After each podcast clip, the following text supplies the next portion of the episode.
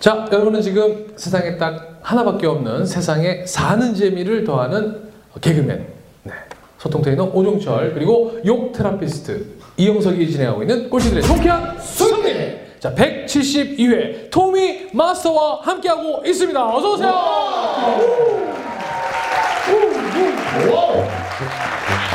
저기 저번 주에 제가 부동산 욕으로 이렇게 처음에 시작했잖아요. 오늘도 준비를 했는데 어떻게 근데 좀 재미없어 하시는 것 같아요. 아니에요. 아니하고 그래서 저번에 왔던 애들 못 오겠어요. 리액션이 안 좋아가지고 오늘 새로 싹 갈았어요. 여러분들 오늘 만약에 이 얘기 듣고서 안 웃으신다 그럼 다음부터 입장 중지시키겠습니다. 금지시키겠습니다. 웃기면 손도 자 오늘 부동산 욕을 제가 두 개를 준비해 왔습니다. 예. 자 첫 번째 욕은요.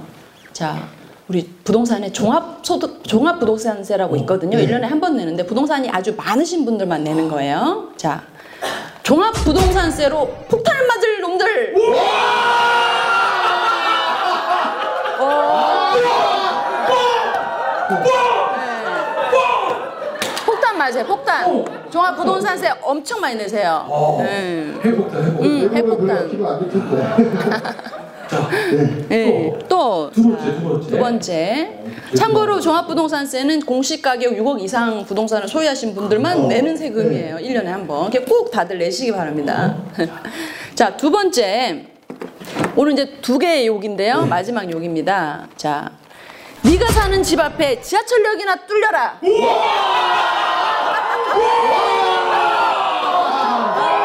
다음 내리실 곳은 우리 집입니다.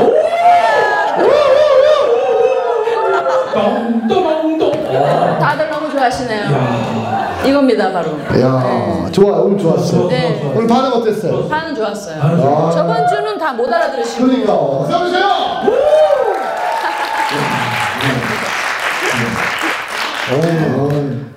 오늘 그리고 Q&A를 제가 뭐 가져왔습니다. 혹시나 또 할 말을 다 못 하고 가면 안 되니까. 아 이거대로 질문해달라. 아니 아니 뭐 참조를 하셔가지고. 자, 아니 그러니까 아니 오케이 오케이. 이거는 어 굉장히 어 이거 무슨 뉴스에 나온 것처럼. 야 이거 자, 오케이. 네. 자, 가시죠. 아니 약간 뭐가 아쉬우셨어요? 지난번에. 아 지난번에는 너무나 우리 경매 얘기를 많이 해가지고요. 제 전공인 그 리모델링과 부동산에 관련된 얘기를 많이 못 드려서 오늘은 좀 드리려고 이렇게 이제 Q&A도 준비해왔습니다. 원래 여기가 대본이 없거든요. 그래서 이제 여러분들한테 좀 이렇게 오셨으니까 꿀팁도 좀 드리고 그러려고. 자 예. 그럼 트렌드가 왜 부동산 투자에서 중요한 겁니까? 네, 여러분 그 유행과 트렌드를 말씀드리고 싶은데요. 유행은 어떤 거예요? 어떤 뭐 커, 어, 거대한 어떤 유행의 기운이 있으면 그걸 사람들이 따라가는 거잖아요. 트렌드는 어떤 거예요? 트렌드는 외로운 누군가가 혼자 스스로 그냥 처음부터 첫 발을 내딛는 게 트렌드잖아요. 그래서 사실은 이제 많은 분들이 우리가 부동산을 나도 저렇게 잘하고 싶다. 나도 이렇게 좀 어, 자, 싸게 사가지고 고점에 팔 수 있는 그런 거 투자를 어떻게 할 수 있을까라고 했을 때 사실은 그게 트렌드를 알면 가능한 일이거든요. 근데 너무 광범위하잖아요. 그래서 이제 제가 어, 직업적인 얘기를 하나 드리면 옛날에 이제 저희가 그 직장에 입사를 이제 할 때 면접을 보면 항상 그 경력을 많이 보잖아요. 그래서 자네는 왜 이렇게 이직을 많이 했나 이렇게 회사를 옮겨 옮겨 다녀 가지고는 성실성이 없어 우리 회사에는 부적격하네라 는 얘기를 많이 듣잖아요. 그래서 부모님들도 항상 어 진득하게 뭐 한 진짜 그 회사에 진짜 막 20년, 10년 이렇게 다녀야지만 성실한 거고 막 못 그만두게 하고 그러던 시대가 있었어요. 근데 이제 앞으로는 어떻게 되냐면 그리고 현재 얼만큼 이게 직업이 이제 진화하고 있냐면 지금은 어, 어디서 일하건 상관이 없는 그런 직업들이 많이 생겼어요. 근데 뭐 때문에 그렇게 됐냐면 디지털 기반 때문에 그런 거거든요. 그래서 우리는 지금 돈도 모아야 되고 뭐 여러분들 집도 사고 싶고 다 이렇게 사고 싶은 게 많으신데 그건 이제 물질이잖아요. 물질을 우리가 이제 쌓기 위해서 노력을 많이 했다면 이제부터는 디지털 기반을 또 쌓는 거 여러분들이 좀 집중하셔야 되거든요. 예, 예. 그걸 이제 구체적으로 말씀드리면 여러분들이 IT를 기반으로 뭔가 사업을 하시고 온라인을 통해서 만약에 비즈니스를 하신다면은 사실 여러분들이 꼭 서울에 안 사셔도 상관이 없잖아요. 사실 어떤 내가 취업이나 한 직장을 다니기 위해서 한 도시에 죽을 때까지 산다는 거는 너무나 무의미하지 않나요? 그리고 내가 이제 어딜 가고 싶어도 아이 때문에 못 가고 아이 학교 때문에 못 가고 학교 학교 때문에 내가 계속 이 도시에 죽을 때까지 살아야 된다는 거는 굉장히 많은 기회를 놓치는 게 되는 거잖아요. 그래서 지금은 우리나라는 조금 늦긴 했는데 어, 외국은 벌써 그 어디서 내가 원하는 장소에서 일할 수 있는 시스템으로 다 구축이 되고 있어요. 예. 근데 특히나 생활비가 비싼 일본 같은데 도쿄에서 사는 것보다는 내가 어디 그 태국이나 예. 뭐 필리핀 같은 데서 살면서도 내가 IT만 돼서 내 사업을 할 수 있다고 한다면 훨씬 더 이득이 되는 거잖아요. 생활비가. 그래서 이제 지금은 이제 somewhere 어디에서 내가 좋아하는 거, 내가 좋아하는 장소에서 비즈니스를 한다. 그러니까 우리 음, 오주철님도 이렇게 강의 커뮤니티를 하고 계시잖아요. 근데 사실 강의는 강사들이 와가지고 하는 거니까 본인이 외국으로 나가셔도 뭐 카톡이라든지 뭐 페이스북으로 비즈니스를 하고 계시는 지금 실천을 하고 계시는 분이에요. 사실은 오준철 씨가. 그래서 트렌드가 그렇게 되면 우리가 생각했던 상가나 점포 그리고 오피스 빌딩의 어떤 그 회사의 모습들이 이 온라인 비즈니스 때문에 많이 변해갈 거라는 거예요. 그래서 우리는 항상 상가를 배울 때 1층 점포는 뭐 완전히 꿀이다. 1층 점포는 무조건 권리금을 주고라서라도 사야 된다라는 개념을 항상 가지고 있잖아요. 하지만 우리가 요즘 생필품, 쌀이나 뭐 생수 같은 거 여러분 어떻게 구매하고 계세요? 온라인으로 구매. 음, 온라인으로 구매합니다. 왜냐하면 그건 직접 가서 내가 구매할 필요가 없잖아요. 이미 내가 어, 먹고자 하는 구매 목록이 있기 때문에. 그래서 그런 것들은 이미 이제 온라인으로 넘어왔고 온라인은 이미 PC에서 스마트폰으로 또 이제 쇼핑이 진화가 됐거든요. 그래서 이제는 어, 그 전에 그 마트 안에서 물건 하나를 팔아서 기업이 이득을 취했던 그런 시대가 아니고 그걸로도 적자가 생길 수 있는 기업의 구조가 됐어요 한국에서 네. 왜냐하면 이제 부동산 가격이 너무 올라서 그 임대료를 감당을 못하는 거예요. 예, 그 엄청난 큰 상권에서는요, 역세권의 큰 상권에서는 그렇기 때문에 안테나 숍으로 그거를 이제 거의 showing showing의 개념, 그냥 우리 비즈니스 이런 거거 해라고 이제 showing의 개념으로 하고 거의 이제 그 뭐 원스톱으로 해서 거기서 영화도 보고 그다음에 쇼핑도 하고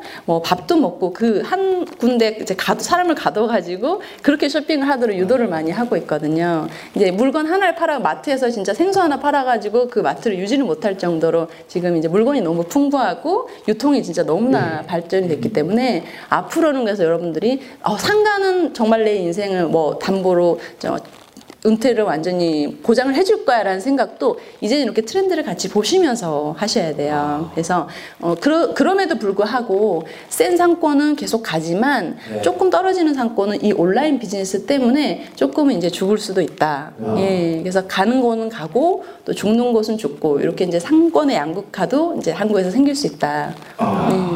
어, 박수 한번.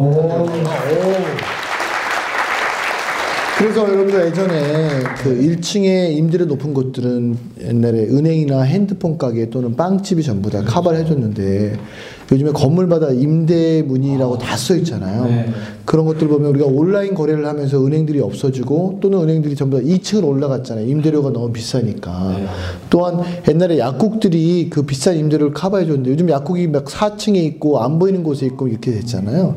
그래서 여러분들 지금 토미님 말씀하신 것처럼 이 부동산은 우리가 꾸준히 관심 갖고 체크하지 않으면 어, 그 시대 흐름에 따라가지 못하는 것 같습니다. 그러니까 저 재밌는 얘기가 저희 아이가 이제 한글을 깨우치면서 네. 이제 얼마 전에 아빠 도대체 임대가 뭐 하는데요? 이렇게 물어봐요. 왜? 그랬더니 건물마다 다 붙어 있어서요. 그러더라고요. 그러니까 건물마다 보면 간판처럼 다 붙어 있잖아요. 임대, 임대, 임대. 그래서 저기 뭐 하는 데인지 몰라가지고 그렇게 얘기했던 게 있는데 그만큼 요즘 건물마다 공실인 곳이 굉장히 많이 드디어 나타나기 시작한다는 게 그게 뭐 어떤 산업의 변화 뭐 이런 것도 있지만 지금 얘기하신 트렌드의 변화에서 우리가 그런 이유를 찾아볼 수도 있는 것 같아요. 또 이제 국내 불황도 있고 해서 그럴 네. 때는 이제 대형 오피스 어. 시장은 굉장히 좀 공실이 많이 발생을 하고요. 네. 중소형 오피스 빌딩 같은 경우에는 오히려 이제 10명에서 50명 정도의 직원의 중소형 사무실은 오히려 또 그런 임대는 또 인기가 있고 왜냐면 또 신규로 또 스타트업 또 예, 예. 시작하는 스타트업이나 회사들이 또그 요즘 청년들의 어떤. 아이디어로 사업을 하시는 분들이 많기 때문에 그래서 우리 부모님들도 자녀분들이 직장을 꼭 안 가고 어머니 저 사업 좀 한번 해보겠습니다. 대신에 어, 자본금은 들지 않아요. 제 아이디어만으로 어, 어디 기업에 스폰을 받겠습니다라고 했을 때 적극적으로 응원해 주셔야 돼요. 어. 예. 그래서 이제 사실 우리가 이제 직장을 옛날에 구할 때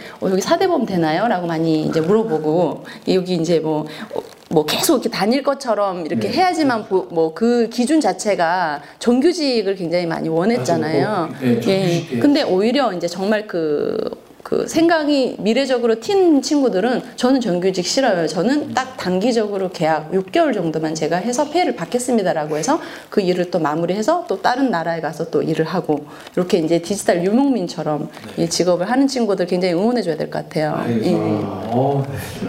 자 그러면 도대체 부동산 리모델링 전문가시잖아요. 그럼 이거는 어떤 분야입니까? 지난번에 이제 어쩌다가 경매 얘기만 하셨다고 그랬는데 어떤 겁니까? 부동산 리모델링. 음, 여러분 그 인테리어는 잘 아시죠, 그죠? 네네. 인테리어는 여러분들이 이제 막 요즘에 그 인터넷에도 굉장히 정보가 많죠.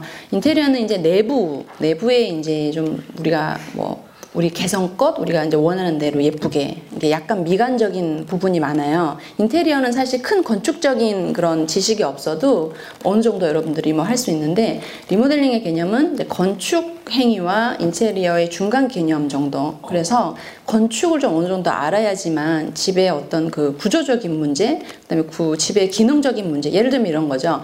어, 집이 너무 추워가지고 집에만 가면은 너무 난방비가 많이 들어요. 라든지 집이 이제 너무 물이 새는데 그 물이 새는 거를 많은 분들이 주부분들도 이제 뭐 도배를 다시 하고 아니면 칠을 다시 하고 이렇게 그냥 막는 걸로만 많이 생각을 하시거든요. 왜냐하면 어떻게 해야 될지를 모르고 원인을 모르시니까. 그래서 사실은 이제 그 원인을 원초적인 원인을 찾아서 고치는 게 이제 리모델링의 개념이라고 보시면 돼요. 그래서 어느 정도는 건축 구조나 기능에 대해서 알고 있어야지만 되는 부분이기 때문에 어느 정도 이제 좀 이렇게 제가 저- 도움을 드리려고 그런 강의를 시작했죠. 네. 리모델링을 필요로 하는 곳들이 꽤 많죠, 우리나라에. 예, 예. 지금 이제 국내 같은 경우에는 전체 건축물 중에 거의 한 36% 이상이 노후된 건축물이고요. 또그 중에서도 우리가 살고 있는 주택 같은 경우에는 거의 뭐 저층주거지 뭐 이런 데는 72%가 다 노후주택입니다. 노후주택이 뭐 30년, 지은 지 30년 이상 넘은. 그래서 굉장히 심각한 문제인데요. 지금 이제 그래서 정부에서 도시정비를 하고 있잖아요. 예. 근데 이제 그래서 재건축과 재개발을 하고 그다음에 가로주택 정비 사업이라고 해서 약간 미니 개발도 하고 있는데 사실 은 그 지역에서 해제되는 또 지역들도 많이 생겨나고 오. 있어요. 해제되는 지역은 그냥 앞으로 계속 그렇게 살아야 되는 거예요.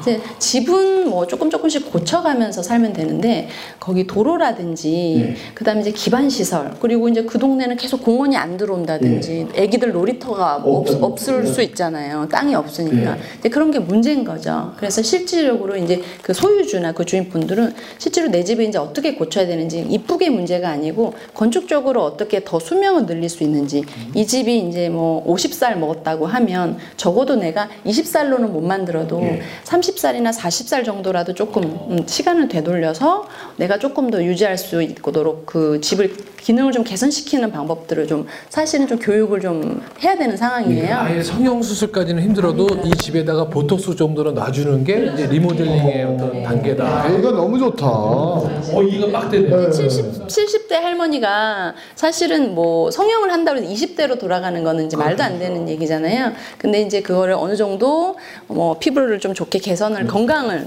내부를 좀 건강을 개선을 해서 한 40대 정도로 어, 유지할 수 있게끔 유지 관리할 수 있게끔 하는 행위가 이제 리모델링이라고 보시면 됩니다. 그러면서 이제 아까 노후 주택에 대한 정의를 얘기해 주셨는데 그게 바뀐 겁니까 최근에 노후 주택에 대한 기준이? 노후 주택은 뭐 40 그냥 오래된 주택을 그래. 전체적으로 얘기를 하는 거예요. 근데 지금 우리나라에 음. 어떤 지역은 그게 재개발이나 재건축 지역으로 묶, 묶- 이제 뭐에 될 묶여 수도 있고, 있고 예, 예. 어떤 지역은 해제가 돼서 해제가 됐고. 영원히 그렇게 살아야 예, 되는 예, 곳도 예, 예. 있다는 예, 예, 말씀이시잖아요. 어. 근데 재개발이 뭔지 재건축이 뭔지 혹시 구분되셔요?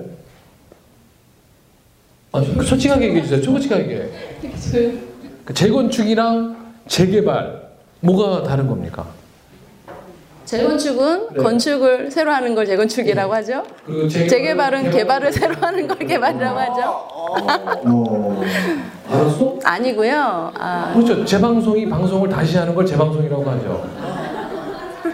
음, 재개발은 아파트가 아닌 빌라 연립 다세대 단독주택 이런 이제 아파트 이외의 주택들이 아예 도시 기반 시설과 함께 이제 새로 아파트가 지어지는 거를 재개발이라고 하고요. 그다음에 재건축은 헌 아파트 기존의 아파트 있잖아요. 헌 아파트가 이제 부수고 새 아파트로 되는 걸 이제 재건축이라고 합니다. 음.